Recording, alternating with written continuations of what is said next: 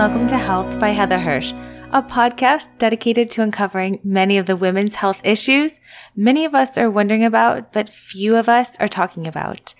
My mission is to expose the current gaps in knowledge and care on all things women's health. Enjoy.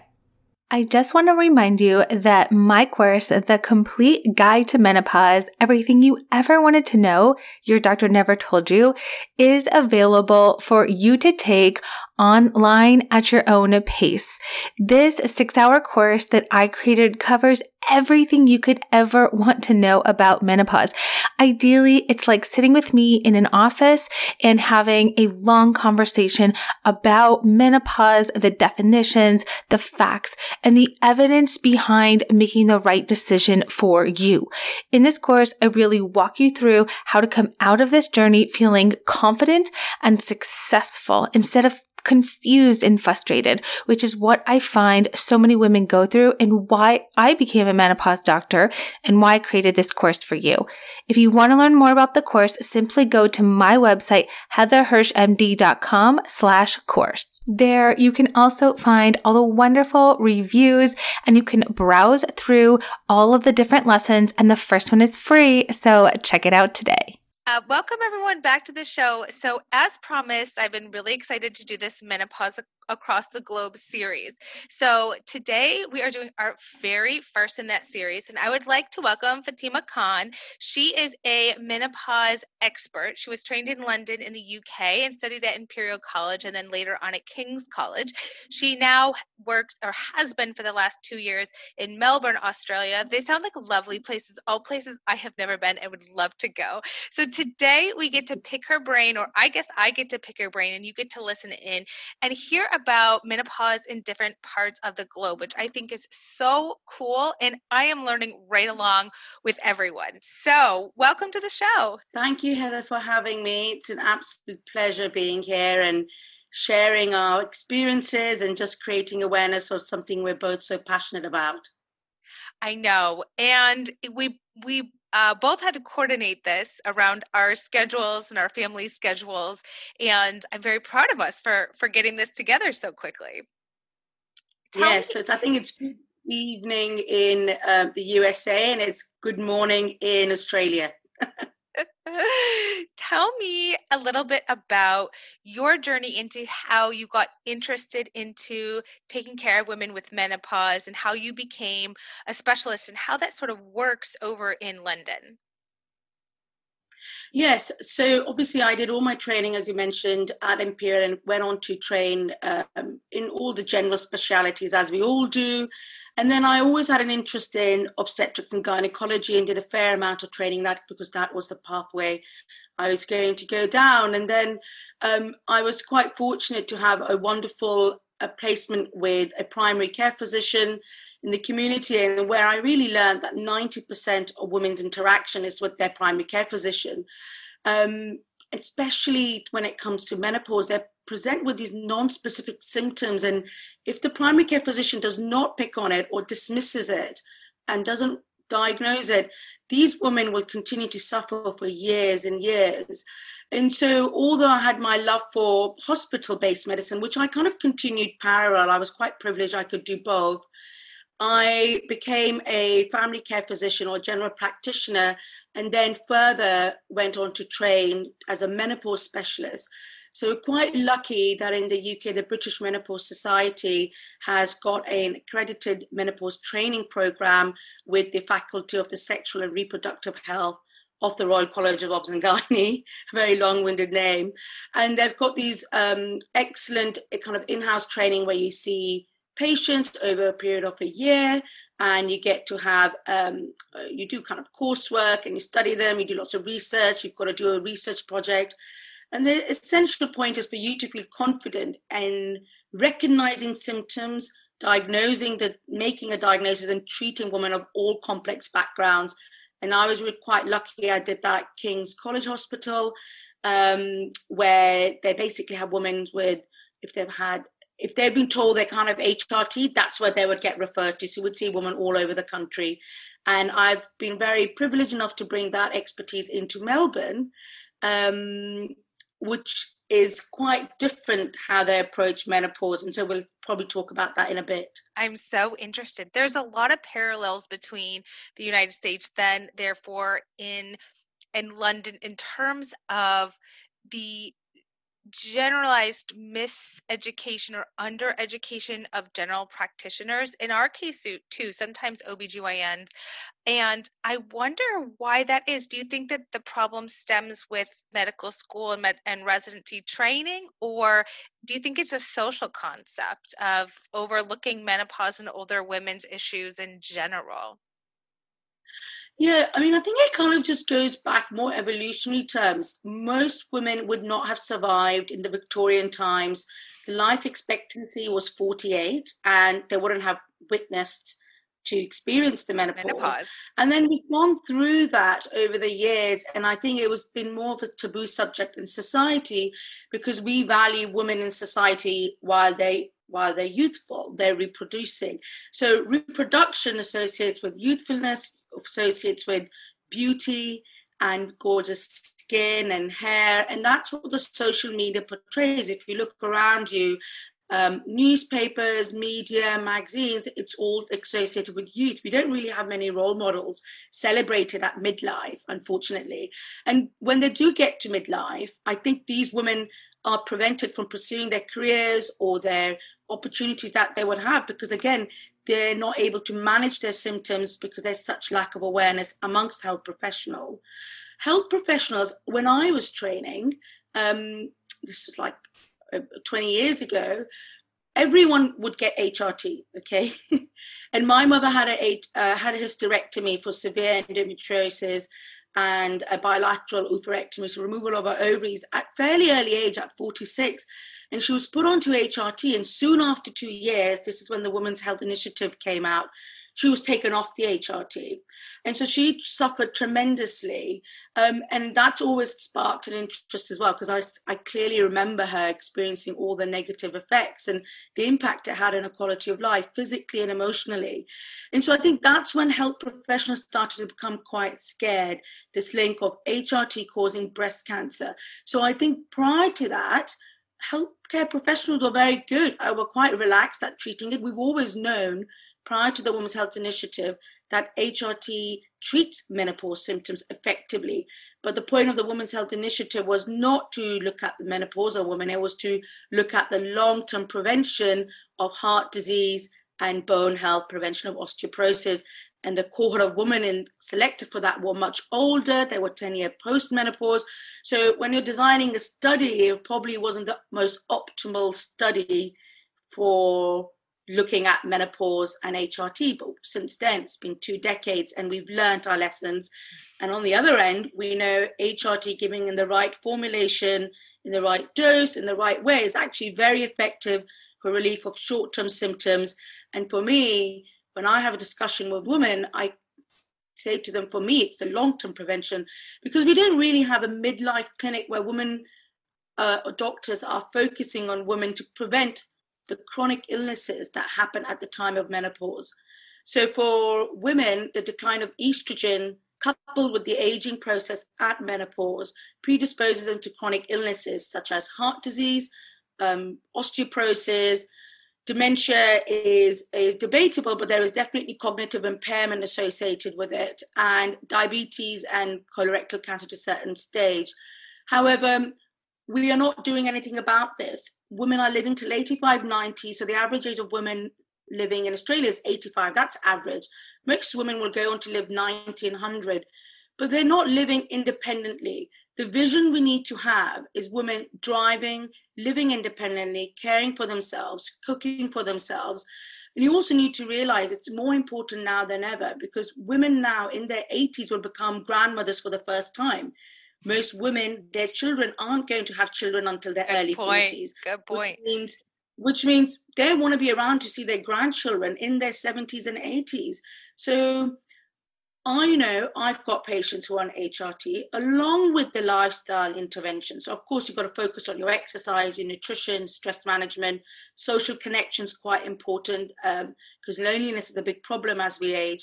So, as long as those are all addressed, with hormone replacement therapy, I've got patients in their 80s who are living on their own, independently, driving, cognitively really sharp, able to function and they won't come off their HRT and I don't take them off their HRT because I think the women should take that risk benefit ratio. Who am I to decide that one risk I have to give her her benefits, which are the heart, bone, and brain health, and the risk of risk of breast cancer we'll we'll discuss that uh, in further as to like i think it's very easy to follow these big headlines. When you really scrutinize the data um, it's really not it, the benefits of hormone replacement therapy for majority women outweigh the risk. Oh my goodness. I think we are like birds of the same flock, right? I, I preach the same things, even going all the way back to the WHI that they excluded women who actually had you know pretty big hot flashes because they were looking at primary prevention of heart disease and they got mostly older cohort. It's interesting to hear that similar to the us you know in the 80s in the 90s into the early 2000s hrt was gold standard and the american college of physicians advocated for its use.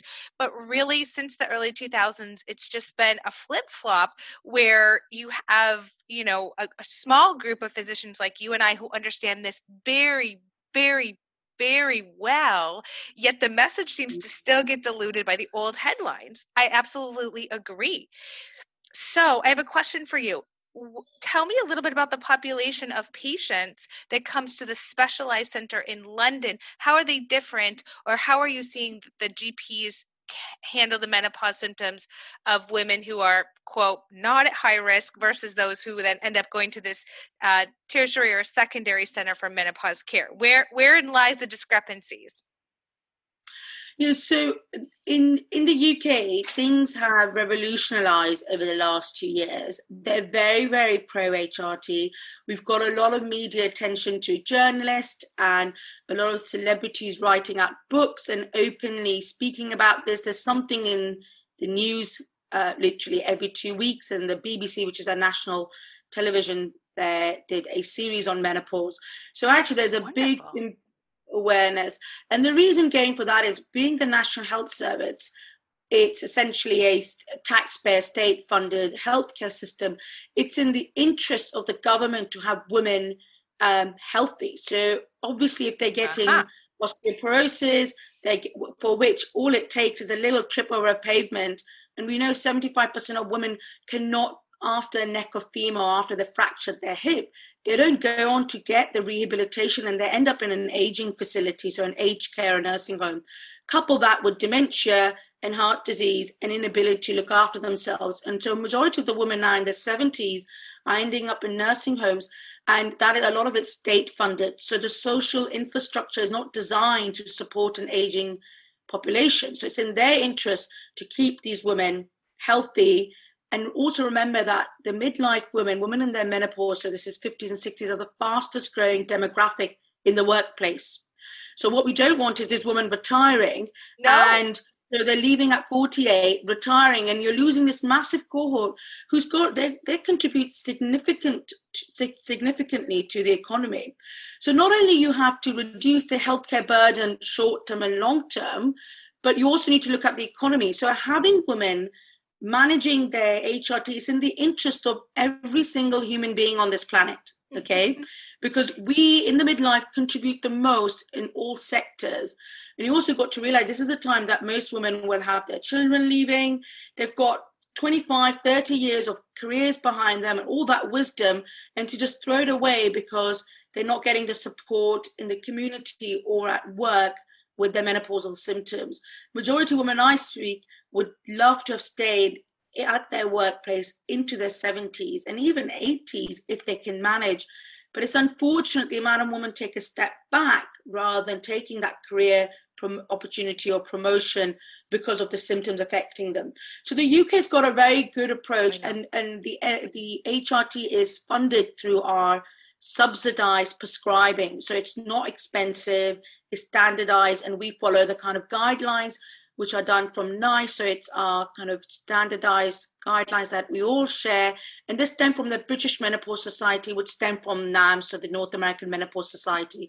So all the, we're all singing from the same hymn sheet yeah we are exactly that is like just a bundle of amazing points there in in the fact that you know there is so much data as well from the United States, uh, from Fortune 500 companies, that you know women with untreated vasomotor symptoms increase the cost of healthcare, and uh, both directly and indirectly out because of days missed from work. They start seeing multiple doctors, right? I always say they see the sleep doctor, and then the endocrinologist, and then the psychiatrist and the psychologist, and no one can figure it out. And they also retire earlier. And you're you're absolutely right. So what's the difference then between London and Australia? What is the difference in the the system that you're seeing? So that's quite fascinating. Here in Australia, two things. It's a beautiful country and also very relaxing okay? Compared to the stressful lives that we probably see in us with longer working hours and i mean they might not say that here but i can definitely compare. People are much more relaxed. They've got beautiful outdoor sceneries. There's huge nature aspect which we know impacts with stress. And we know stress increases your vasomotor symptoms um, causes sleep disturbance. So i think the management through natural therapies uh, which is through lifestyle, cutting down alcohol, exercising. They love their exercise. Majority of women who see me, I don't actually have to work very hard. They're all exercising five to six times a day. Uh, sorry, five to six times a week. So I don't have to preach them. They're all very good at health, um, looking at lifestyle changes. But they come to me because what they don't realize is that menopause symptoms are not just there for six months or one year. It's not about just getting through it. The average span of menopausal symptoms, specifically vasomotor, can last up to 7.5 years. But we know in majority they go on to 60. So I had an 80 year old still going when she came off her HRT, and she's like, I can't stop it. So I think there's so many myths. That's the first one that it's, oh, I'll get through it with lifestyle changes. They'll spend a fortune on doing herbs and supplements, which I, I don't have anything against, but then again, there's no longevity in it. So it's a short term fix. But what are you going to do after a year, after two years? So a lot of the women here will use the naturopaths, and there's a lot of natural medicine promoted here, which I'm a big fan of in conjunction with HRT because herbs are fantastic. We know they might alleviate some of your symptoms, but they're not going to prevent against osteoporosis. There's a silent epidemic of osteoporosis here, where at least 75% of the population is osteopenic, osteoporotic. So we have a much aging population. In terms of bone health, a lot of them won't necessarily take the vitamin D, won't take estrogen, and they'll have all the other risk factors that they have. So that's not being managed effectively at the moment. So for me, when I see women, it's about preventing against osteoporosis, we definitely know that you get increased levels of your bad cholesterol going up, your blood pressure going up at midlife because the arteries have got estrogen receptors all over it. So the decline in estrogen makes them more stiffer. So you get these women being put on all these medications like a statin and a blood pressure medication.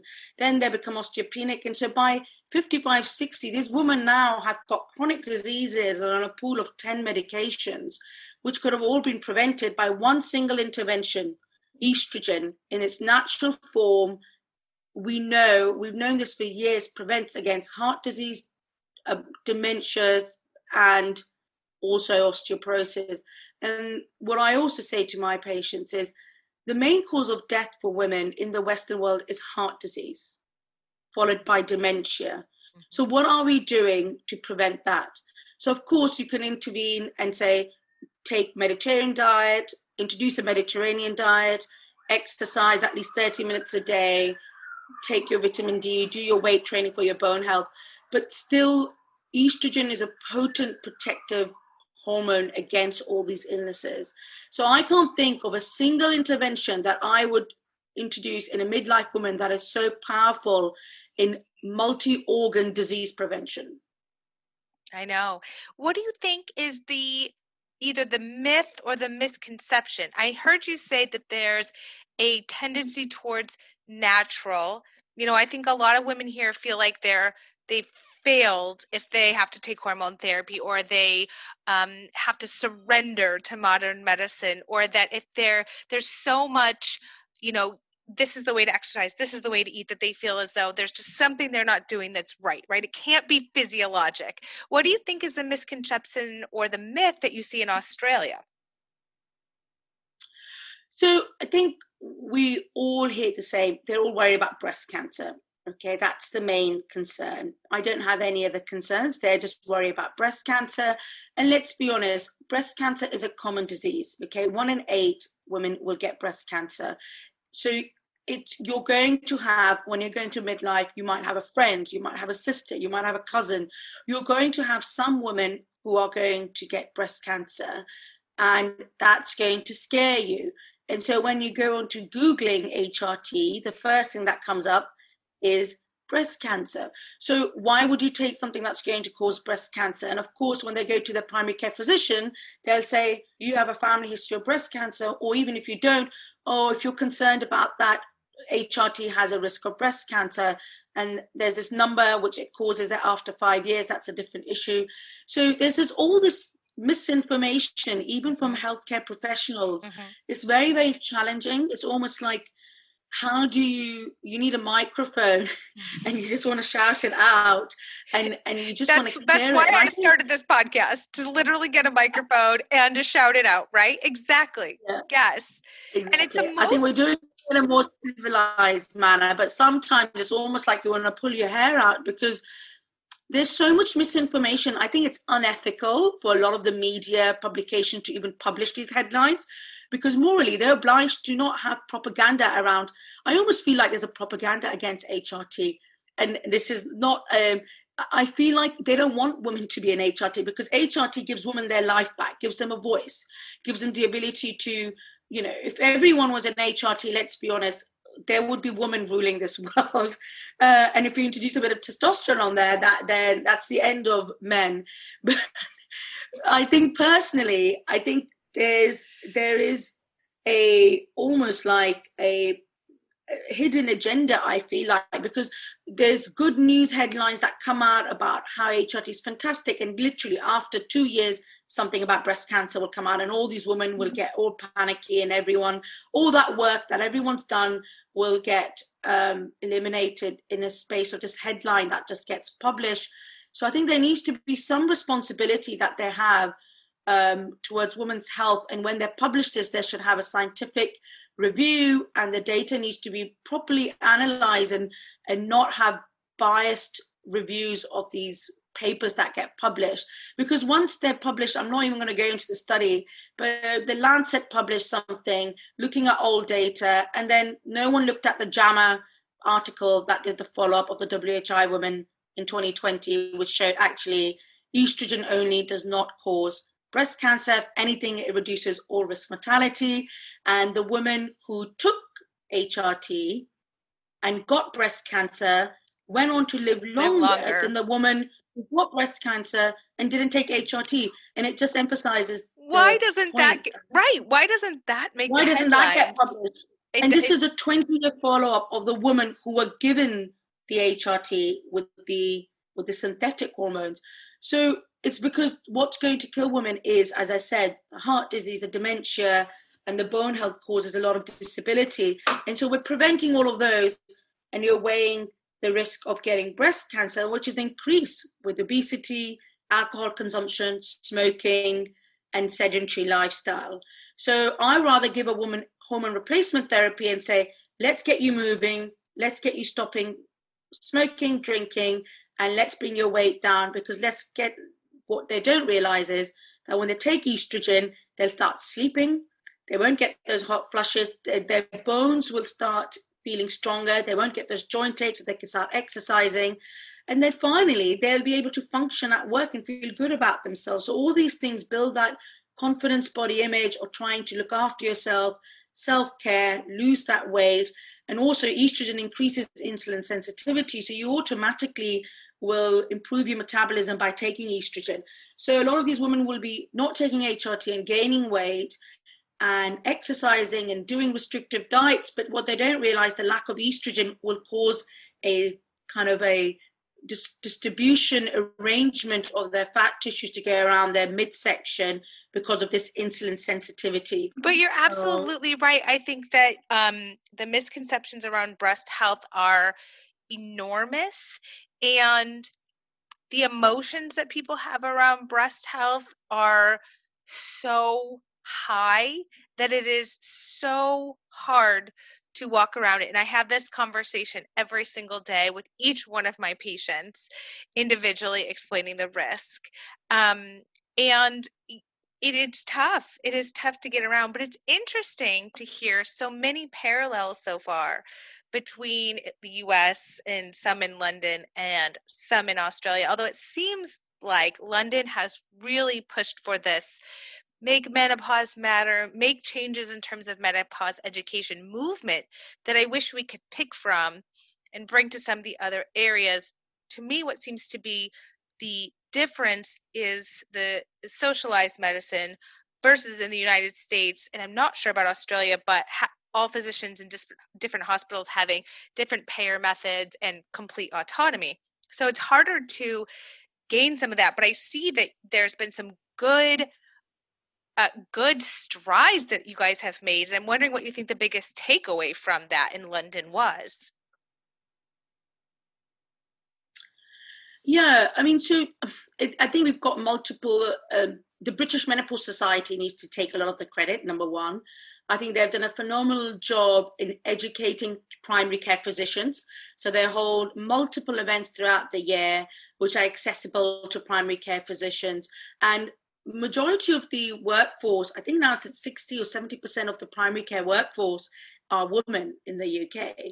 So they have, they, they, have an, they have an interest in learning about this. So I think number one, education, and um, it's important to have a platform which is evidence based, gives you unbiased education to healthcare professionals.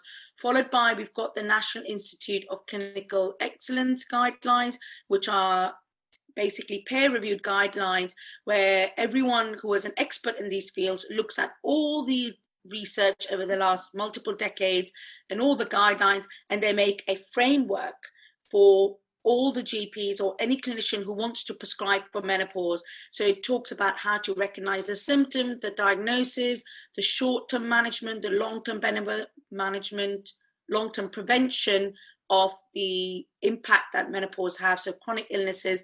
So it's a detailed document that is available for every single doctor free of charge, and they all read it. And it gives them that confidence to prescribe HRT and manage menopause.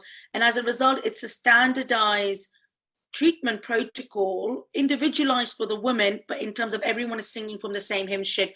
We're not just pulling out our own protocols.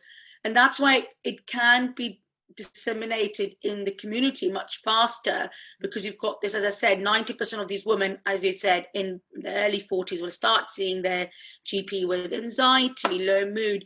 What we don't realize is the psychological impact. And those are the initial symptoms the anxiety, the low mood, the motivation, the brain fog. Um, and a lot of the women, it's interesting, will get put on an antidepressant. Uh, for it. And then obviously we'll get the vasomotor symptoms after that. Um, because of course the diagnosis of menopause is a bit retrospective. You have to have no periods for 12 months. So when the women are coming to you with these psychological or maybe emotional symptoms, you might think, okay, they're going through just some kind of uh, mental health illness, and that's what they get diagnosed and treated with antidepressants. But we know now better that the early stages in the perimenopause, where the menstruation will still be irregular every month, they might see a, a change in it. So they might have shorter cycles or might be really heavy. Majority of them end up being quite heavy. They don't correlate that with the mental health symptoms. So a lot of them will get put on an antidepressant. Um, and most certainly now in the UK, the women are much more empowered and much more educated. There's a huge um, I think Instagram has offered a huge platform for these women, and there's lots of fantastic doctors other than me in the UK who do a great job in creating awareness. So I think the women are the ones who go up to their GPs and say, I think I'm perimenopausal. I think I need HRT.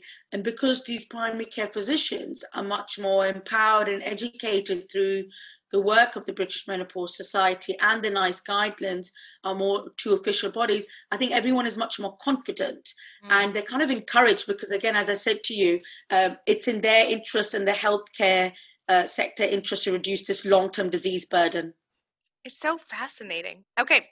My last questions I want to ask for you are here in the United States, we have a big problem with uh, compounded non-FDA approved medications, including pellet injections and or uh, compounded creams of various differing levels of estradiol, estrone, estriol, testosterone, progesterones. Do you guys have that same problem? Do you see it in either London or in Australia? And uh, how do you tackle it?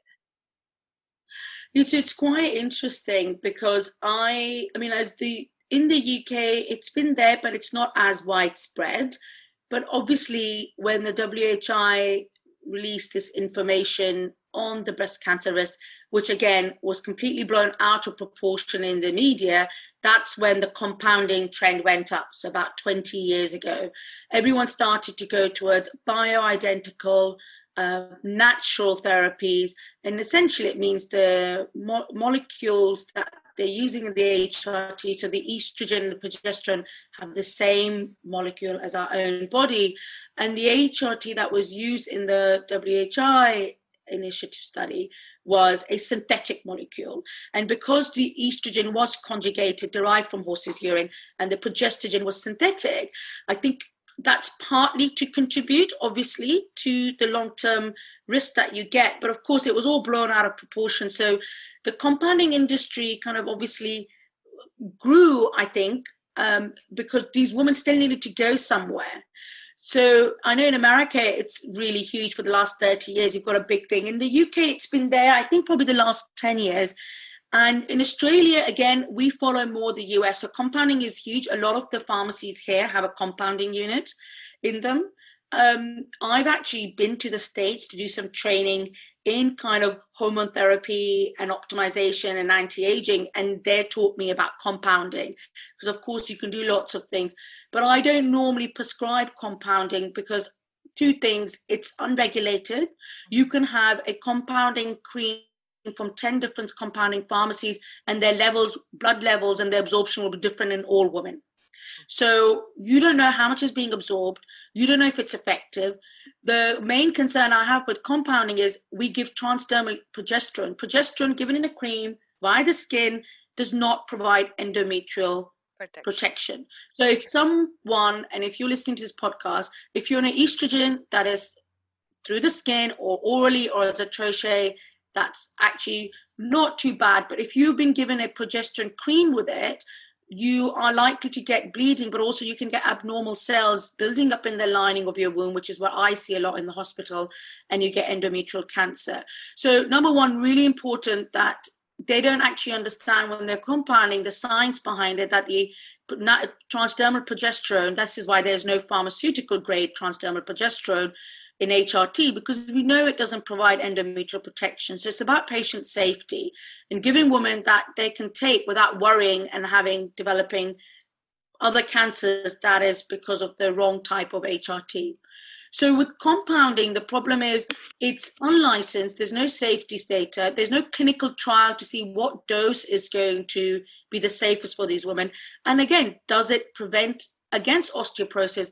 I've seen women on compounding creams, their symptoms are better, but they've gone on to develop osteoporosis because again, they're not absorbing optimal levels to we've got clinical data when I give a license bioidentical, bioidentical. body call it. So the, the reassuring thing for women is I say to them, you can get plant extracted pharmaceutical grade estradiol and progesterone, which is the same molecule as your body, but we've got the clinical data for it. We've done research to show that it does prevent against osteoporosis.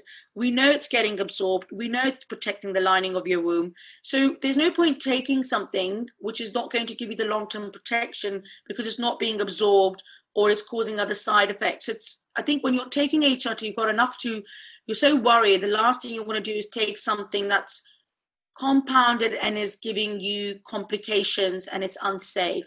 So there is a problem. I, I'll say that it depends on who's doing them. Majority will give you first line licensed bioidentical.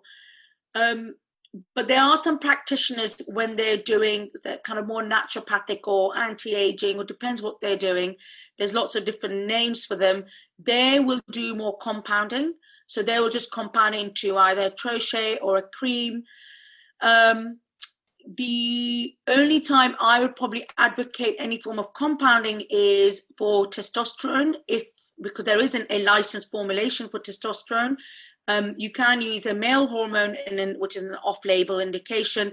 We're very lucky in Australia. I use we use a um, licensed formulation called AndroFeme, which has got clinical data and studies, and it's the only one that's licensed for testosterone for women in the world. So I'm quite lucky that I can prescribe licensed bioidentical for all of these three things. But I have seen testosterone commonly prescribed, of course, because that's not um, in the UK, especially, and I'm sure in the US there isn't a FDA approved testosterone for women for low libido. Right. Um, so I think the main thing for women is number one, just be careful of who they're going to see. If you're seeing an OBGYN and they're doing a mixture of licensed and maybe compounding, you know, I think it's a clinician's responsibility, but I think the patients also need to know um, that there are licensed formulations which are safer for them to use. I agree. The message has gotten out that you know bioidentical or compounded is safer when the message is just all upside down.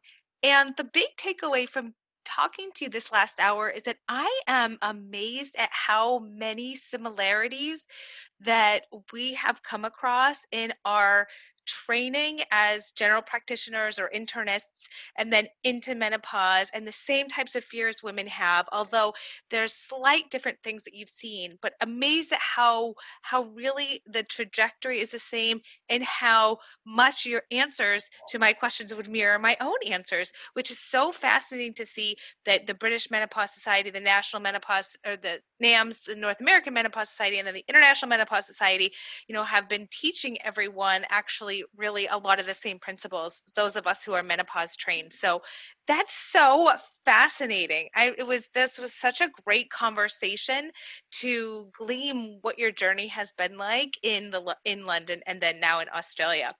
So any last thoughts that you'd like to leave us with? Yeah i think i was going to say would i think it's nice to go and see a menopause specialist who's got a um, like a internal medicine or primary care physician background. Because remember the obs and gynae are great but they'll recognize you when you've got the vasomotor symptoms. But it's the primary care physician who would have seen this woman presenting with the palpitations the anxiety and the multi-organ kind of presentation you get which might get missed if you just went and saw directly gynae at the early perimenopausal stages. So I think the message it doesn't matter who you go and see, you need to go and see someone who specializes in menopause. It is not a generalist because the early symptoms of perimenopause is when the woman really struggle that those symptoms will get missed and also if you're seeing a menopause specialist it's they you know they tend and keep up to date a lot of the primary care physicians don't necessarily have the time to do that. I mean, obviously, Heather, you know, you've got to spend a lot of time keeping up to date because there's always new things coming out. So it's an investment of our time so we can provide this amazing care to women, which is the most satisfying job to have because you can really change a woman's life. I think when I do my follow ups and the changes they get, I do a questionnaire before and after I, I don't think you can get that satisfaction in any other specialty. So I think I'm very privileged um, to have this job where I can really make a difference to a woman's life and allow them to live um, a great quality of life. That impact is actually quite significant on the woman's life, emotionally, physically, and psychologically, but the contribution you're doing to the economy and, and, and the healthcare burden. So actually, I think we need to have more doctors specializing in menopause is actually should be funded through the government actually. They should have menopause hubs if they really want women's health and midlife um, they just need to recognize how powerful these women is. Just a message for the women i wanted to have was don't be afraid. I think it, mindset is really important. It's a transition. It's temporary but there's lots of help and choice a lot of the helplessness comes from the fact that they're scared because they think there isn't any choice. There are lots of things you can do. There's hormonal um, treatments, there's non hormonal, there's natural therapies, but do something about it rather than just say, I will get through this. It's not just about surviving through it, it's about thriving through the menopause and coming to the other end feeling revitalized and optimistic. And you can only do that when you seek out for help. Listen to Heather's podcast. I love your YouTube channel and all your podcasts and videos you do. You're doing a fantastic job for all the awareness you're doing because it's evidence based. It, you know, you're not affiliated with any kind of sponsored programs. It's coming from a place of honesty and integrity. And I think that's the other thing we sometimes need to be careful on social media. So I really recommend your information platform, which is evidence based and unbiased. Um, and then and then take this information and take it to your professionals and ask for help. You've got nothing to lose and keep going um, NAMS, I get a lot of patients asking me, do you know anyone in America? And I'll point them to you, or I'll say to them, in your state, go to NAMS. They've got a list of practitioners, find someone there. All the official bodies in Australia, it's Australian Menopause Society. In England, it's the British Menopause Society. There are lots of doctors who love helping women going through this difficult transition, which with the support is is very easily overcome the challenges that it presents us with. I have had such a such a wonderful conversation with you. I'm so excited to have heard from your perspective and through your different lens. So thank you so much and thank you so much for the kind words. I am just lucky to to be able to meet so many amazing menopause researchers and, and clinicians across the globe. So thank you for taking the time out of your day to speak on the podcast. If you guys want to find um, Fatima, she is at Menopause Specialist on Instagram. I highly recommend you check out her Instagram. It's mm-hmm. full of what we also call evidence-based information, meaning she's using education and she's using clinical studies to base these uh, to base her knowledge on uh, for you. And I just couldn't recommend it enough. So thank you so much. Thanks everyone for listening in. And we will see you next week. New episodes come out on Wednesdays. Bye, everyone.